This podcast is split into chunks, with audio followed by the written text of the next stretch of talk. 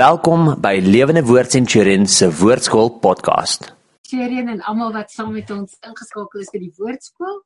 Ons sien daar sommer baie nuwe ouens wat ook ingeskakel het. So dis exciting. Ons is bly en baie welkom en um, moedig mekaar aan om hierdie te kyk. Ons gaan so deur die woord vir vers vir vers en um, ja, so Wouter, wat is opwindend wat jy nog wou afgekondig het? O, oh, ek sien so uit om by die Onse Vader uit te kom ja. vandag. Ehm um, uh dis dis baie exciting maar ja ek um, weet nie wat moes ek afgekondig het vergeet ek van iets uh ja sê altyd vir die mense hoogtepunt events maar ja, ons het hoop dat dit fees einde oktober darm ons hoogtepunt event in ons lewe is dat ons yes. dogter trou ons is geweldig opgewonde ja. um ja ons eerste van ons drie kinders wat trou en uh ons sien baie uit daarna ja So Ja, fyn daai het ons vier kinders, drie dogters en 'n seun. Ja. So dis cool. my en eerste. Ek dink dit is oor 11 slaapies, die 4 Oktober. Ja. So, ehm um, bid vir ons, dis 'n ja. maandag aand. Dit gaan 'n 'n bietjie anderste ervaring wees. En uh ja, ek ek ervaar regtig dat die Here ook vir ons 'n nuwe ding gaan oopbreek as as ons kind trou, dat 'n nuwe fase in ons lewe iets lekkers En, ja, ehm, kom ek sê net gou hierdie in verband met die nuwe fase. Ons is bewus daarvan dat ons vir die al die bedieninge gevra het om net 'n breek te vat vir 2 weke volgende week sowel as die week van Oktober dat ons net 'n bietjie 'n breek vat nie bymekaar kom nie ook net die leiers van die verskillende groepe ook net 2 weke af. Ja. Maar die woordskool gaan volgende Woensdag aand nog steeds aanwees. Ons gaan nie 'n breek vat nou nie, maar die eerste week in Oktober gaan ek en Wouter eintlik daai ons meisiekind trou die maandag en dan daai woensdag gaan ek en hy vir so 5 dae met 'n lekker breekvat en eh, die troue verwerk en die storie. Ja. So ons het wel nog voorskool volgende week, maar dan die eerste week in Oktober is ons nie hier nie, maar dan gaan ons definitief weer die volgende week aan. So ons is excited. So ons sien julle weer volgende week en dan geniet julle lang naweek en almal wat op die pad is, mm. pas julle op, geniet dit en hê 'n bietjie rustyd. Ons kind vlieg ook in vanaand. Ja soos Wouter amen sê gaan hy herhaal. Ja, en dan ja. is dit eintlik celebration tyd. En, en die manne, onthou asseblief dat ons nie môreoggend manne het nie. Ons het ook nie die week daarna en die week daarna nie. So vir die volgende 3 weke het ons nie manne nie. Ons begin weer die 14de Oktober. Uh die donderdagoggend 5uur weer met ons mannegroep. Dan skop ons weer af op Zoom en lewendig by die kerk. Ja, as jy nog nie deel is van die mannegroep nie. Ja. Dan moet jy daar wees. Dis in die Israel Soul, die ouens wat die terrein ken. Wouter lei dit 5 uur op 'n donderdagoggend en ons gee vir julle koffie en beskuit. So dit is ook 'n baie oulike bediening en hy sal nog die laaste kwartaal aangaan en dan obviously nog volgende jaar, maar ehm um, net dat julle weet, dis al iets wat jy kan aanpak die laaste kwartaal. Voordat ons bid. Here baie dankie vir uh, lekker tyd in die woord ons sien so uit om oor die onsse Vader te gesels en en die waarheid wat u met ons kom deel het. Here, dankie dat u met hierdie bergpredikasie 'n klomp goed kom regtrek wat waarheid aanbetref in ons lewens. Ons eer u Here Jesus. Amen. Dis dis my so lekker hierdie hele ding wat die Here my laas keer ek dink tydens woordskool gewys het hmm. oor kalibreer. Ja. Hierdie ouens het hierdie waarheid so bietjie begin rek en skeef trek met die Mishnah, hierdie Fariseërs. en nou kom maak die Here dit reg en hy stel stel ons weer in. Mm. Hy hy fine tune ons weer. Mm. Hy kalibreer ons om by die ware waarheid uit te kom. Mm. Daar's net een waarheid. Ja. Waarheid is waarheid, maar ek, ek dink ook wat hier gebeur, ek het baie gedink oor jou kalibreer en eintlik net begin besef hoe Jesus 'n nuwe koninkryk begin, nuwe beginsels begin, weer terugkom by waarheid. En dan hier praat hy nou obviously nie oor sy kruisiging en goed al nie. Maar wat ons ook hier uit moet leer is dat wanneer mense die evangelie verkondig, is dit wat ons red die kruis. Die oomblik as die die kruis van Jesus en sy dood en dit en die erken van dit en bly van so daai. Maar ehm um, dat dat ons moet waak teen mense wat verkondig die kruis plus. Die kruis plus moenie gremering dra nie. Die kruis plus dra hoe die kruis plus dit want dit is presies wat hierdie fariseërs begin doen het. Dit was die die offers wat gebring is by die tempel daai van die tabernakel se tyd wat die Here vir hulle die pad gewys het en toe raak dit hierdie pad plus. Ja. Plus doen net 'n bietjie dit, doen net 'n bietjie dit, moenie dit doen nie en en dat ons moet moet waak teen 'n evangelie wat ons weer begin aanlas. Ja. Dis interessant. Ehm um, in in in elke nou en dan in die kerk is daar 'n ou wat my kom sien of oor flat earth theory of maar oor mos wat fans all around the world, die flat earthers. so of oor die plat aarde of oor die wegraping wat 'n sekere tyd van die jaar gaan onthou jy dit was so rukkie terug 23 September mm. of so iets mm. of oor wegraping of oor dit die vaksin mm. of nie en as jy nie in dit glo nie dan word jy nie gered nie so dis hierdie kruis plus en dan vra ek pertinent die mm. vraag so ek gaan as as ek nie in die plat aarde glo nie glo ek darm nog in Jesus ek gaan ook mos gered word nee nee jy gaan nie gered word nie want jy glo nie in die volle waarheid nie. Dan maak dit mm, word dan die absolute waarheid. Nee nee, jou redding in Jesus Christus word die absolute mm. waarheid. Of jy weks gevaksineer is of nie gevaksineer is nie. Of jy in plat aarde glo of nie in plat aarde glo nie. Of jy in die wegraping glo of nie in die wegrap. Maak nie saak, jy kan nie 'n ding mm. Christus plus mm. soos jy ja, sê. Ja, ja. Maar en dit is wat wat hier so gebeur het wat Jesus kom regse maar daai kalle kalibrasie hou aan reg deur die evangelie ja. dit ja so, so hier hier Jesus ons bid vanaand kom ons by hierdie hele ding van hoe bid ons hmm. wat is die die regte manier om te bid so ek lees vir julle vanaf Matteus 5 6 vers 5 hy sê en nou wat die gebed betref moenie soos die skynheiliges wees wat daarvan hou om in die sinagoges en op die straathoeke te bid hmm. sodat die mense hulle kan sien nie. Ek verseker julle, dis al beloning wat hulle ooit sal hmm. kry. Uit die vorige vers 4 ook gepraat van 'n beloning wat die Here wat in ge, die geheimenisse ken vir ons gaan gee. Daar's 'n hemelse beloning en 'n aardse beloning. Ons kan ons aardse beloning nou kry as ons die eer nou soek as ja. ons die thumbs up nou soek. Mm. Maar ons moet eerder die hemelse beloning mm. soek. Mm. En nou sê hy uh, ek verseker julle, dis al beloning wat hulle ooit sal kry. Wanneer jy bid, gaan na die stilste vertrek in die huis, jou binnekamer.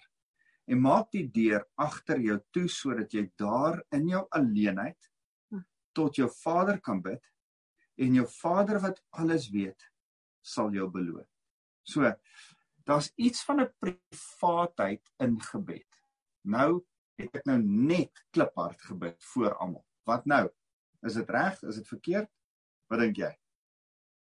Nee, maar hierdie was nou nie rympie en om gesien te word nie, maar tog deur om te open met gebed gee net die Here ander oor dit. Ja, daar's daar's iets van om vir Jy verkoop mos hierdie gebed op Facebook. Ja. Doen jy?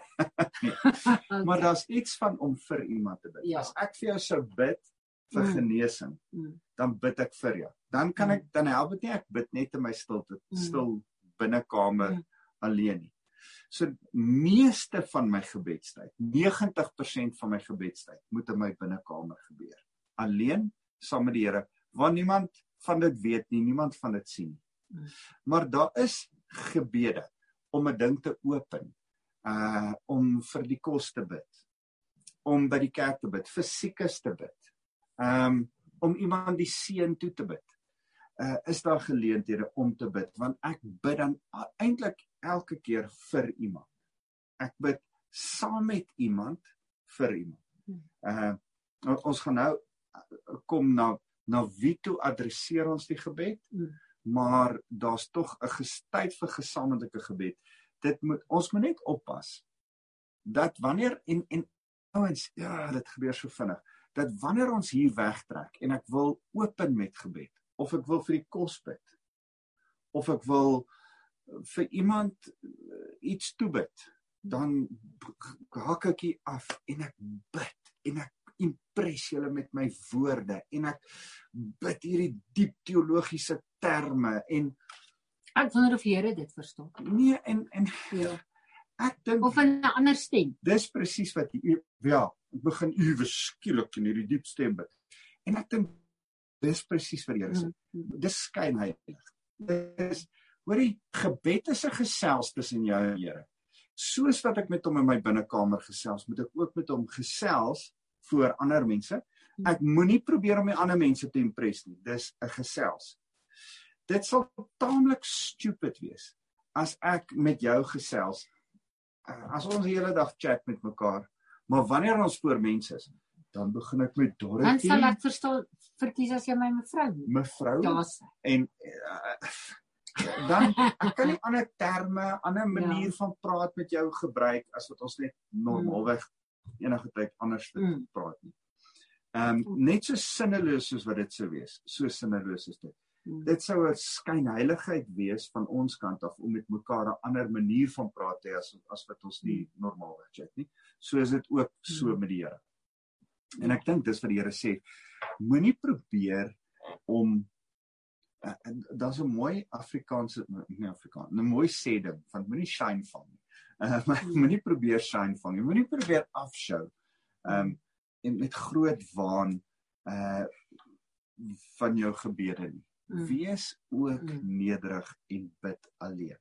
Ehm um, dis dis die eerste ding. Baie belangrik as hy oor gebed begin praat, mm. dan noem hy 'n tweede ding wat belangrik is. Hy sê mm. wanneer jy bid vers 7, moenie met woorde mors soos die ongelowiges nie. Hulle dink hulle stortvloed van woorde sal maak dat hulle gebede beantwoord word. Moenie soos hulle maak want uh, want julle Vader weet presies wat julle behoefte is selfs nog voordat julle hom vra. Mm.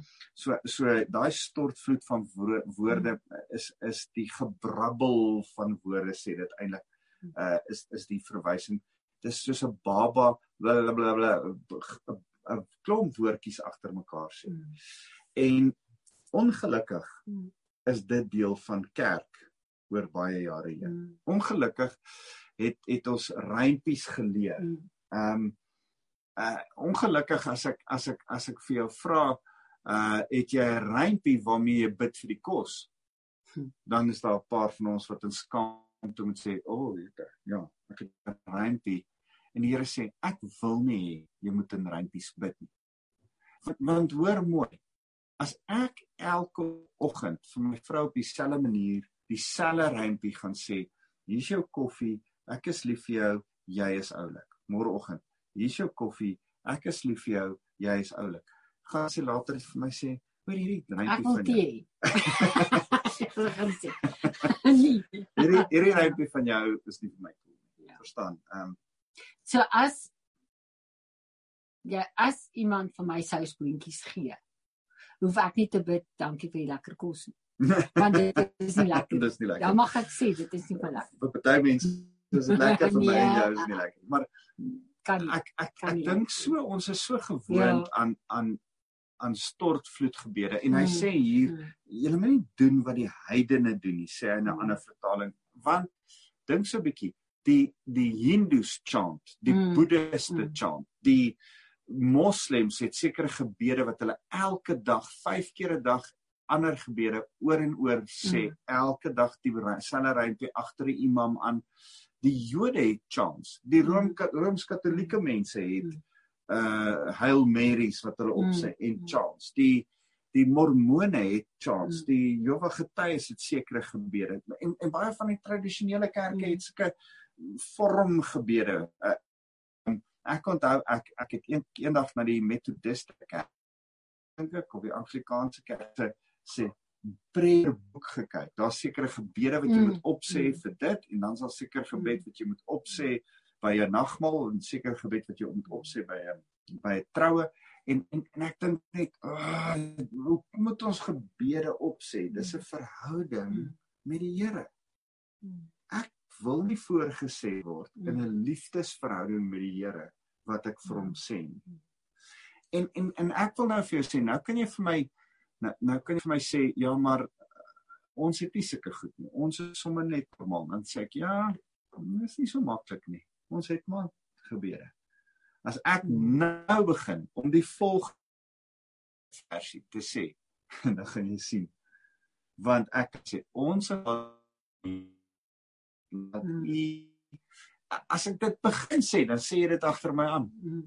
Jy het dit geleer as kind. Ons het hierdie rympie geleer is in ons almal se koppe. En ek wil vandag vir jou sê, die Here sê pertinent, moenie met 'n rympie bid nie. Ek, ek wil eintlik vir jou sê, vergeet van die onsse Vader, vang die onsse Vader in jou hart, nie in jou kop nie. Mm maak die onsse Vader 'n beginsel want die want as die Here hulle leer bid, mm. wil hy 'n mm. beginsel vir hulle leer stap mm. vir stap. Mm. Hy wil hulle nie leer hier's 'n nuwe rympie wat jy mm. agter my moet mm. aanbid nie, want dis wat die mm. heilige fariseërs mm. gedoen het. Jesus sê nee nee nee. Ek wil julle ses beginsels leer. Hoor mooi wat sê hy. Vers 9: Bid dan soos volg. Mm. Onse Vader wat in die hemel, laat U naam geheilig word. Mm. Laat u koninkryk kom. Laat u wil hier op aarde uitgevoer word soos in die hemel. Gee ons die porsie brood wat ons vir vandag nodig mm. het en vergeef ons ons sondeskuld mm. soos ons ook ons skuldenaars vergewe het. Bewaar ons sodat ons nie aan verleiding sal toegee nie, maar bevry ons van die greep van die bose. Kom ons lees dit tot daar. Nou nou hier sê hy ses interessante. Mm. In die eerste plek praat oor wie adresseer ons in gebed. Met wie praat ons? Onthou God is 3 in 1. Vader, Seun en Heilige Gees. Ek en jy adresseer eintlik nie die Heilige Gees in ons gebed nie. Ek sou sê daar's tye wat jy met die Heilige Gees sou kon praat. Ehm um, as jy iets spesifiek wou vra hmm. of wou sê maar dis nie die hoofpersoon wat jy moet adresseer volgens die gebed wat Jesus ons leer nie. Ek sou sê daar's tye om met wees... Jesus te praat, maar dis nie die hmm. hoofpersoon nie. Ons moet met die ja, Vader praat. Maar kan dit wees onthou die Heilige Gees is hier nog nie uitgestort nie en die mense het eintlik nog nie die Heilige Gees geken nie. Daar was simboliek van die Heilige Gees soos soos die olie en die die die dui wat gekom het op Jesus. Ja, maar ek praat van die Ou Testament ja. en en daai tyd wat die Heilige Gees eintlik net beskikbaar was vir die profete en hmm. en dit en dan later as die profesie kom van die laaste dae sal ek my gees uitstort op alle mense. Dit was nie so in die Ou Testament nie, maar is is dit dalk een rede vir dit en dan die so ek ek wil sê dat dat as as ons in ons ek ek wil sê dit ek dink nie is verkeerd om te sê Heilige Gees help my hiermee of Nee nee, ek dink dit is teologies verkeerd, maar, maar die hoofsaak, die hoof een wat ons altyd voor moet bid. Nie die mm. enigste een vir wie ons moet mm. bid nie, maar ja, die een ja. vir wie ons eintlik oprig is Vader. Ja, maar as jy God en sy drie eenheid honor. Ja. En jy bid Jesus help my hier of Here dit en jou gesindheid is want Here u u is God drie enig. Ja. Ja ja ja. Dan, dan is dit dan is dit ek so ek wil nie so ver gaan om, om te sê jy mag nie tot Vader. Ja, nee, want ja. want ek, ek dink ook nie dis die hart van dit nie en 'n ou wat so bid. Ja. Is nie omdat hy nie die ander die die drie eenheid van die Here erken nie. Ja. Dit is juis omdat dit vir hom so 3 in 1 is. Ja. ja. Ek ek wou sê want daar is teoloë wat dit Ja ja. En, ja. en ek maar ek ek, ek wil eerder sê en net in jou kop en jou hart te weet dat jy kom na die Vader toe mm. met jou mm. gebede. Mm. En dan as jy tussendeur met Jesus praat en met die Heilige Gees in jou gebede, maar jy weet eintlik Vader God mm. is die een skies tog na wie jy jou mm. gebede bring. Dis die gedagte. So ons praat baie keer en, en Paulus praat daarvan dat ons moet bid in die naam van Jesus. Hmm. So ons bid tot Vader in die naam van hmm. Jesus. Hmm. In die naam van Jesus is eintlik op grond van hmm. Jesus Christus se verlossingswerk. Hmm. Ons kan nie na die Vader toe kom nie. Hy is ten volle heilig. Hmm. Ons is nie heilig nie. Maar die werk van Jesus hmm. heilig ons om na die Vader hmm. toe te kom. Here, ek het eintlik 'n manier om na U toe te kom, Jesus. In die naam van Jesus kom ek na Vader toe. So ons bid onsse Vader. Hmm. En dan aan die einde van ons gebed, Here, dit alles bid ons in die naam van Jesus. Hmm. Uh in ja. en dan ons gedagtes is reg dat ons tot Vader bid en besef hier Jesus is die een wat ons toelaat om tot Vader te bid. Maar ek stem saam met jou. As jy weet jy praat met Vader en en erns tussendeur adresseer jy die Heilige Gees en adresseer jy Jesus. Ek dink nie ons moet wetties raak hieroor nie. Ons staan in 'n verhouding met die drie enige God. Maar ek dink ons moet oppas om te sê, liewe Jesus, liewe Jesus, kan die wie Jesus asseblief vir my hierdie ding doen. Dat ons dat ons dink die die en en ek dink die Here sal ewen daai gebed eer mm, mm. as dit in onkunde is. Mm. Maar wanneer jy nou weet wat jy weet, mm. wat ons vanaand vir jou deel, dan weet mm. jy jy kan nou nie meer liewe Jesus, sal liewe Jesus asseblief hierdie ding doen liewe Jesus. Jy moet eintlik vir Vader vra in die naam mm. van Jesus. Mm. En en en daar's 'n manier om reg te bid. Maar hier's ook 'n interessante ding wat jy bietjie kan oor uitbrei as Jesus bid dan sê hy onsse Vader en nie my Vader nie. Ja. So wat is daai wat is daai hart en gesindheid rondom? Dis nie dis nie my Vader nie, dis onsse Vader. Wil jy 'n bietjie oor dit ja. uitbrei? Ja, ek ek dink dat dat dit dis 'n Vader in die eerste plek is dit 'n Vader. Mm. Wat 'n mm. wonderlike liefdesverhouding mm. wat die Here homself oor wil mm. openbaar. Hy's nie hy sê nie bid tot ons skepper mm. mm. of bid tot ons regter.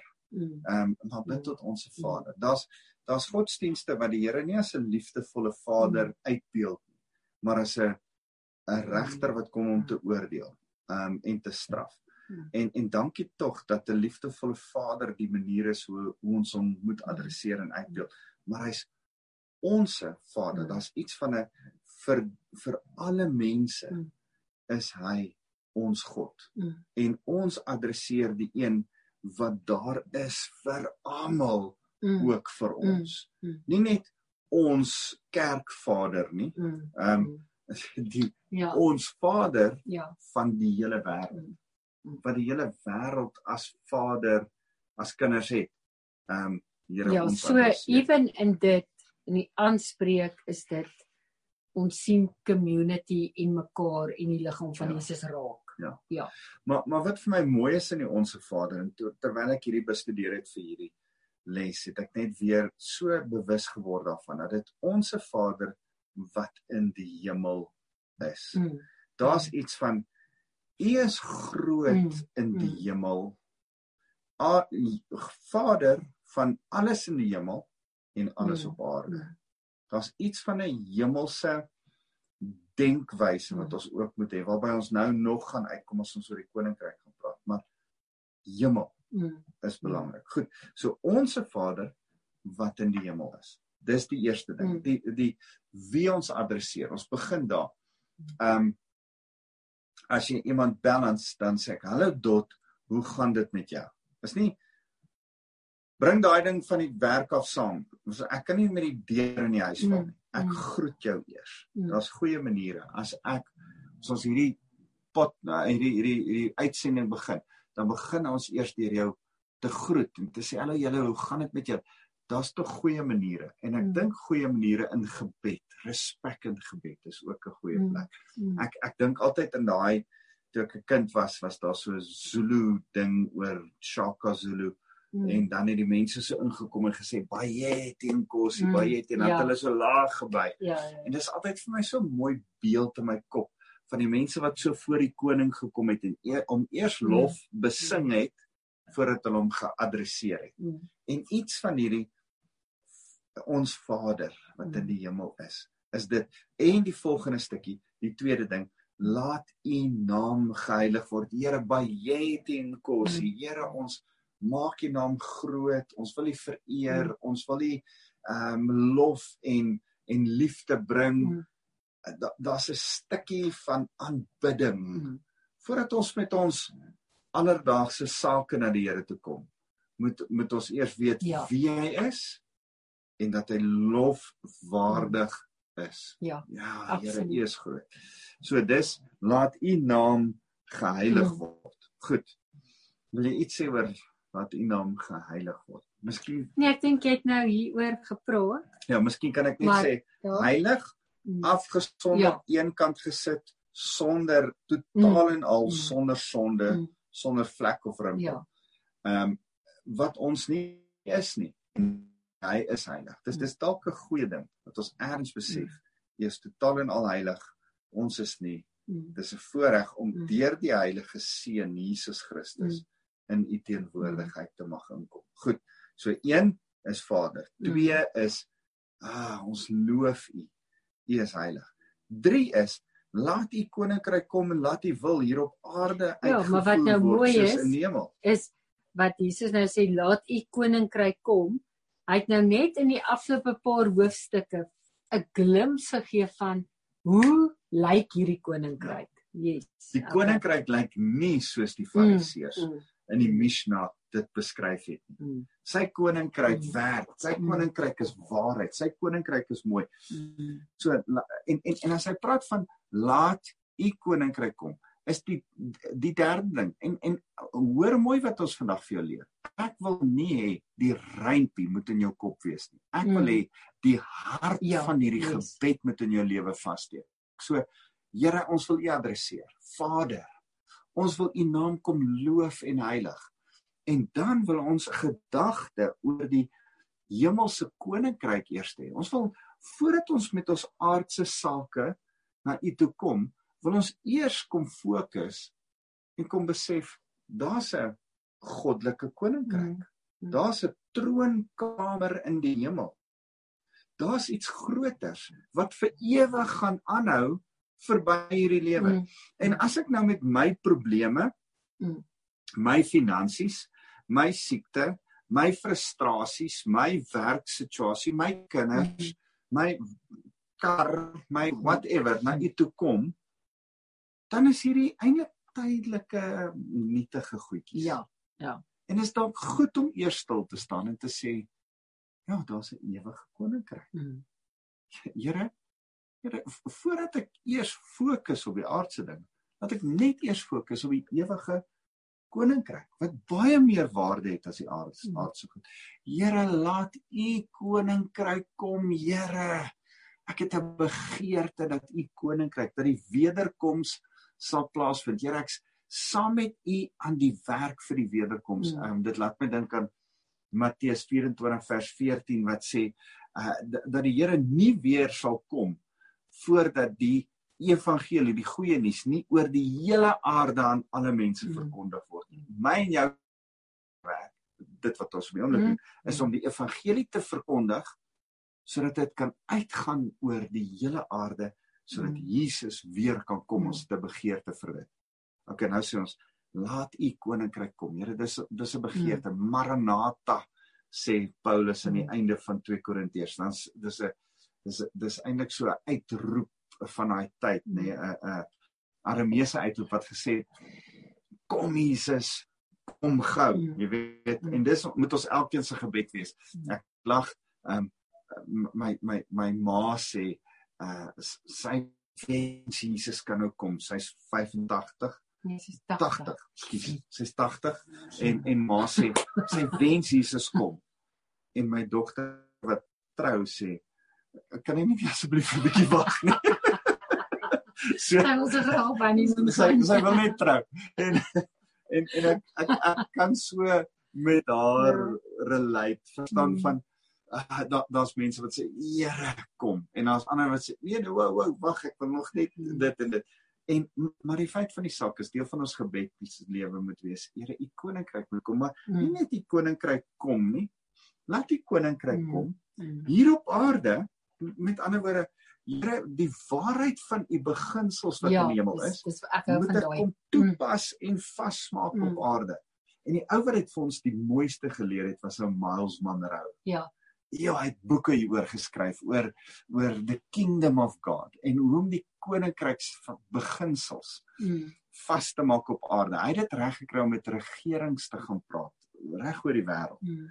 Om goddelike koninkryksbeginsels in jou plaaslike regering van jou land vas te maak. En en hy het die mooiste hmm. teachings gehad. Dis jammer dat hy al hemel toe is. Hy kon ons ja, nog baie leer.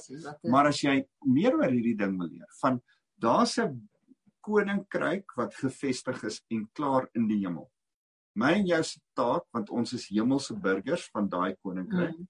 Hoe om dit nou te kom uitleef hier op aarde mm. gebroke wêreldse stelsel en hierdie stelsel te fix, reg te maak met die hemelse stelsel en dit hier op aarde te kom toepas. Dis die beste ou om te lees mm. hieroor Miles Monroe. Mm.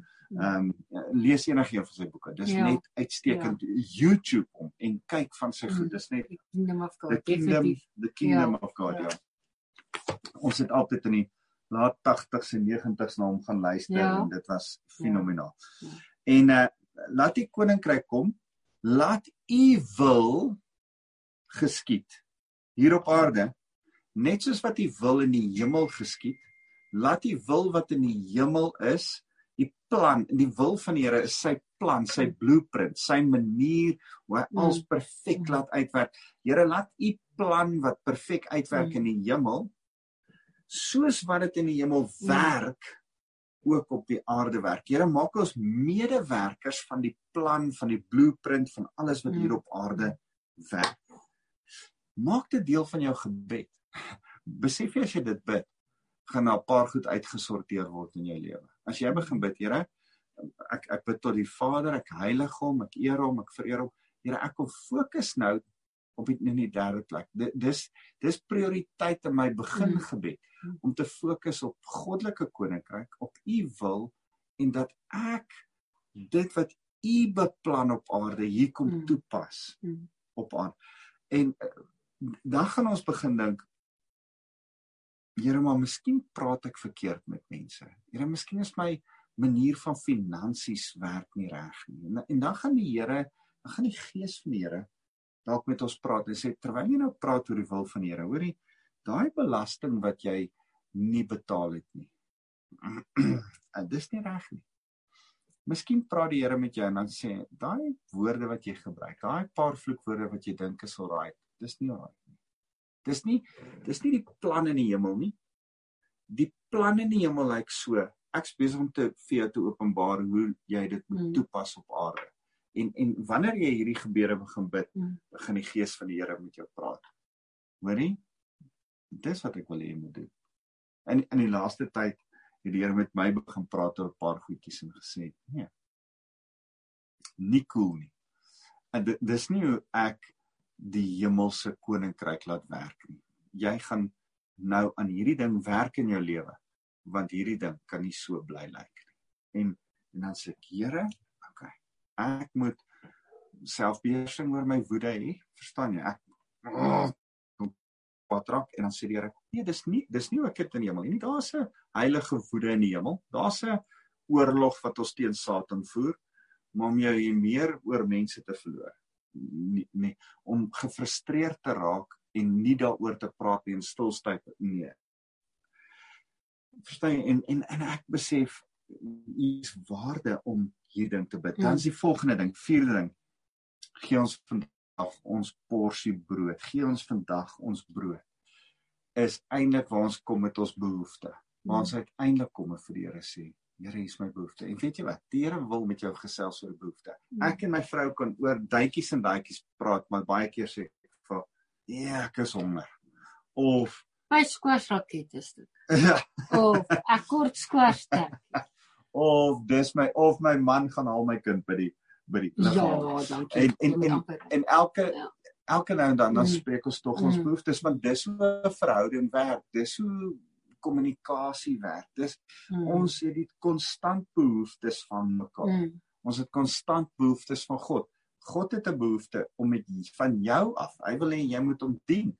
Ehm um, en en daarom moet jy met hom kommunikeer. Ek dink dit is normaal om jou behoeftes voor die Here uit te spreek en dan sê hy uh en vergeef ons ons sonde skuld soos ons ons skuldenaars mm. vergewe het. Mm. So een is Vader, 2 is heilig, 3 is koninkryk, 4 is ons behoefte, 5 is vergifnis. Mm. Vergifnis wat ons moet ervaar. Here, dankie dat U my vergewe. Here, in dieselfde vorm, ons gaan 'n uh, bietjie later volgende week as ons by vers 14 kom, dan kom ons daar as julle die mense vergewe wat teen julle oortree sal julle hemelse Vader julle ook vergewe soos wat jy vergewe vergewe Vader Here het my vergewe. Daarom Here, een vergewe ek myself. 2 vergewe ek ander mense. Ek gaan nie kwaad bly teenoor ander mense nie. Ek hmm. vergewe hulle. Hmm. So dis die dis die vierde ding, vyfde ding en die sesde ding. Bewaar ons sodat ons nie aan verleiding sal toegee nie. Mm. Maar bevry ons van die greep van die bose. Dis nie die Here wat ons verlei nie. Dis die bose wat ons in ons gedagtes verlei mm. en wat ons moet leer hoe om onsself te dissiplineer mm. mm. en dat ons vir die Here in geestelike oorlogvoering Romeine ek het ver oggend in my stilte tyd dit behandel Romeine 6 vers 13 Romeine 6 vers 13 sê ek en jy is in 'n geestelike stryd en die sonde wat jy wat wat, wat waarmee Satan jou wil verlei is sy wapen teen jou. Jou wapen teen hom is gebed om vir die Here te vra, Here, hierdie sonde wat my verlei, of dit nou verslawing is en of dit nou uh gedagtes of dit nou woorde is of dit 'n vinnige humeur is of dit nou finansiële verleiding is, al hierdie goed. Hmm. Hier's verleiding. Here, ek bid dat U my sal bewaar van lyding. Here, ek dissiplineer myself. Ons gaan later leer van vas. Vas is een van die maniere om jou liggaam te dissiplineer teen verleiding. Maar Here, kom red my van Satan se leiding. Dis 'n daaglikse geestelike oorlogvoering sê Romeine 6 vers 13. Want ek en jy moet battle mm. mm. teen Satan. Dat hy nie jou gedagtes. So jy hoe meer jy in gebed is en met die Here hieroor praat, hoe minder Satan jou verlei. En as jy hierdie ding sien naderkom, dan sê jy, Here, ek het U hulp nodig. Here, ek het U hulp nodig. Here, ek het U hulp nodig. Mm, mm. Want dis dis 'n dis dit dit weerstaan Satan. Mm. So kan jy sien dat hierdie gaan nie oor reimpies nie, hierdie gaan nie oor stortvloed van baie woorde nie, is 'n verhouding gesels. Dis dis uh, ek the lover of my soul, die een wat ek liefhet met mm. alles in my, het ek 'n gesprek mee. Die vorm van die gesprek het Jesus my mee gehelp. Hier staan mm. dit. En ek wil hê jy moet weer na die vorm gaan kyk. Hierdie ses goed. Ons adresseer Vader. Ons loof hom deur sy naam te heilig. Ons het 'n koninkryk fokus en besef sy wil met aarde toe kom. Ons begin dan ons behoeftes tot God bid En dan bid ons oor vergifnis. Dankie vir vergifnis. Ek vergewe myself en ek vergewe ander. En dan kom ons by geestelike oorlogvoering. Mm. Here, help my teen Satan mm. dat my gedagtes nie uh, verlei word deur mm. Satan. Mm. So, as jy hierdie 6 goed gaan neerskryf, onthou, uh, as jy my herinner, dan tik ek gou iets later op die op die WhatsApp groep uh, hierdie 6 goed. Net ske key woorde van hierdie ses goed en dan moet jy langs die in jou Bybel langs die onsse Vader hierdie ses punte gaan neerskryf. Mm. En dan wil ek hê dat jy vir 'n rukkie probeer om net hierdie ses punte by die Here tuis te bring. Ek wil nie hê jy moet in 'n vorm vasgevang raak en ek wil nie hê dan moet 'n rympie wees mm. en dit en dit. Hierdie hierdie probeer net hierdie omdat Jesus gesê het bid so. Mm. Probeer dit vir 'n kort rukkie en en en rig net jou gedagtes mm kalibreer net jou gebed volgens Jesus se waarheid. Mm. Yes. OK, geniet ons bid. Ja. Wonderlik. Kan ons hierdie kon ek dink tog hier is nog hidden treasures hierin en ek dink ja. volgende week moet ons weer 'n paar bietjies vir ons dit nou die hy's nie klaar, Jesus nie klaar met mm. ons Vader nie, want nou mm. kom hy by vergifnis en nou mm. kom hy by vas en hy kom en en eintlik is dit paar goed wat nou na kom ja, wys jy terug na die, ja, ja, so ons gaan okay. weer terug gaan na dit. So kom ons bid so. Ehm um, ek ek gaan 'n gebed bid wat hierdie sesse net. Ehm um, en dan wil ek hê dat jou huiswerk is dat jy eers saam met iemand ehm um, om te oefen net om saam met hulle deur hierdie uh brein map te gaan wat Jesus ons hier gee moet jy deur hierdie 6 punte gaan. So kom ons bid saam. Ons Vader, U is almagtig. Here, dankie dat U in die hemel is. Dankie dat U die Vader is wat op die troon sit en regeer. Ons heilig U naam. Ons loof U. U is groot en waardig om geëer te word. Here, dankie dat U koninkryk 'n koninkryk in die hemel is wat perfek is. Here help ons om u wil, u perfekte plan van die koninkryk in die hemel ook op aarde te kom toepas. Here, dankie dat ons die ambassadeurs mag wees wat dit op aarde kan kom uitleef. Help ons daarmee. Here gee dat ons 'n koninkryksplan het, sal begin sien hoe werk hy gekalibreer sal word deur die waarheid sodat ons hierdie waarheid op aarde kan kom toepas. Here, ons wil ons behoeftes na U toe bring. Ons het almal 'n klomp behoeftes, klomp goed waarna ons dink. Mag ons een behoefte vanaand net kom uitlig. Here, leer ons asseblief bid. Help ons om getroue bidders te wees. U roep ons as gemeente om bidders te word. Here, ek het hulp nodig. Ek wil leer en om om meer te bid en meer getrou te bid en en en en reg te bid vir U. Here, as ek nou my behoefte voor U gebring het, dankie dat U my vergeet het. Dankie dat U ons vergeet het. Dankie dat elkeen van ons besef ons kan net in versoening met U staan ook as ons onsself vergewe en dat ons skoon voor U kan staan en besef ons is vrygespreek deur U. Here daarom ook op grond van dit wil ons met mense met wie ons vandag in die laaste week konflik gehad het. Here ek het sulke mense in my lewe. Mag ons hulle vergewe en vryspreek en in ons gedagtes sê, Here, ek spreek hulle my hart totaal en al vry.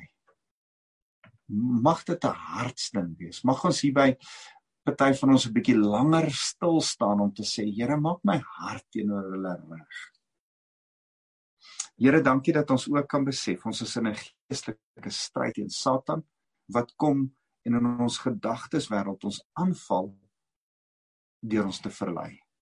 Here, laat ons Satan weerstaan sodat hy van ons af sal wegvlug. Ons wil U bly loof en eer. Here, dankie vir 'n wonderlike tyd wat ons oor gebed kon praat. Mag U elkeen seën. Mag die Heilige Gees ons herinner hoe om te bid. Here, dankie dat ons al hierdie goed in die naam van Jesus op grond van sy verlossingswerk kan bid want daarom staan ons skoon voor U. Here, ons het U lief. Amen. Dankie. Dankie. Yes. Dit was nou lekker om met julle te kuier. Ja. Sien julle volgende week. Sien julle volgende week.